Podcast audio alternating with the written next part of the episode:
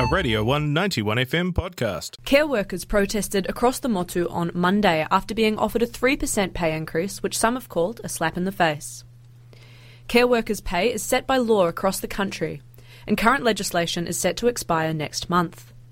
The government's offer of a 3% pay increase is equivalent to 70 cents um, on the dollar per hour. Many care workers say that after two years of working through the COVID 19 pandemic, they deserve more. R1 News reporter Quintin Jane was at the care workers' protest outside Dunedin Labour MP David Clark's office on Monday. He spoke to Anne Daniels, President of the New Zealand Nurses Association, and care worker and National Southern Region Delegate for Aged Care Marita Johnson.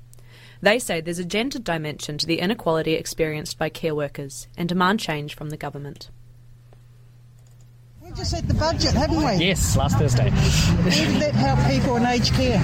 I didn't pop up when I was listening. Well, there you go. It didn't help. if you don't know, then we've got to put the word out, don't we? Yep. We need funding. We need funding. We need funding to help people in aged care. We need funding to help the nurses. up there. Everywhere. So were the nurses offered anything in in the budget on Thursday? No, None. nothing. Absolutely nothing. Uh, the minister was very um, aware of the fact that we have huge vacancies, not just um, in the DHBs, but in primary health care and more so in aged care. Aged care facilities are closing down because of a lack of um, registered nurses and caregivers. But this today is about caregivers and support workers. The fact is that there are huge vacancies. Nothing was done in the budget.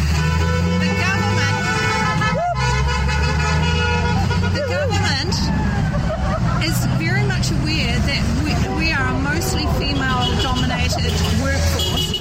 The gender discrimination has been continued by this government because they are not uh, meeting the requirements of the equity um, legislation, and that is what they are fighting for. To actually be given what they were told they would be given, and so are we. And so what are some specific things that you're looking for the government to do? I want mandatory safe staffing. I want wages to be increased for everybody. I want, um, for me to be here today, it was on, off, on, off because there was no staff. So to get me here, a lot of people had to shout to get me here. And it shouldn't be like that. We should actually have safe staffing everywhere throughout the whole of New Zealand, no matter where healthcare is actually provided. And we should be paid what we are worth. And that is absolutely not happening. The equity legislation shows very clearly that women who are caregivers and nurses have been severely underpaid and undervalued for decades. The government, ironically, was the one that put the legislation in place. So therefore, We need change. therefore, they need to honour that agreement. We will no longer wait. We will demand.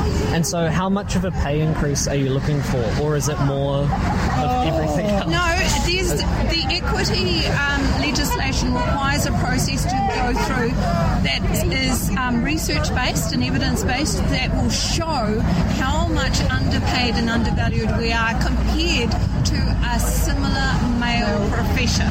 So that is a big task. It was done in 2017, but unfortunately, the contract did not include the uh, process to actually keep up with inflation and um, pay rises.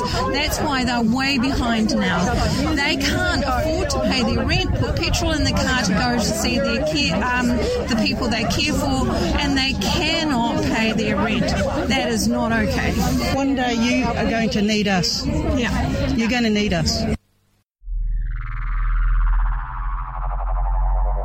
This was a Radio 191 FM podcast. You can find more at r1.co.nz or wherever quality content is found.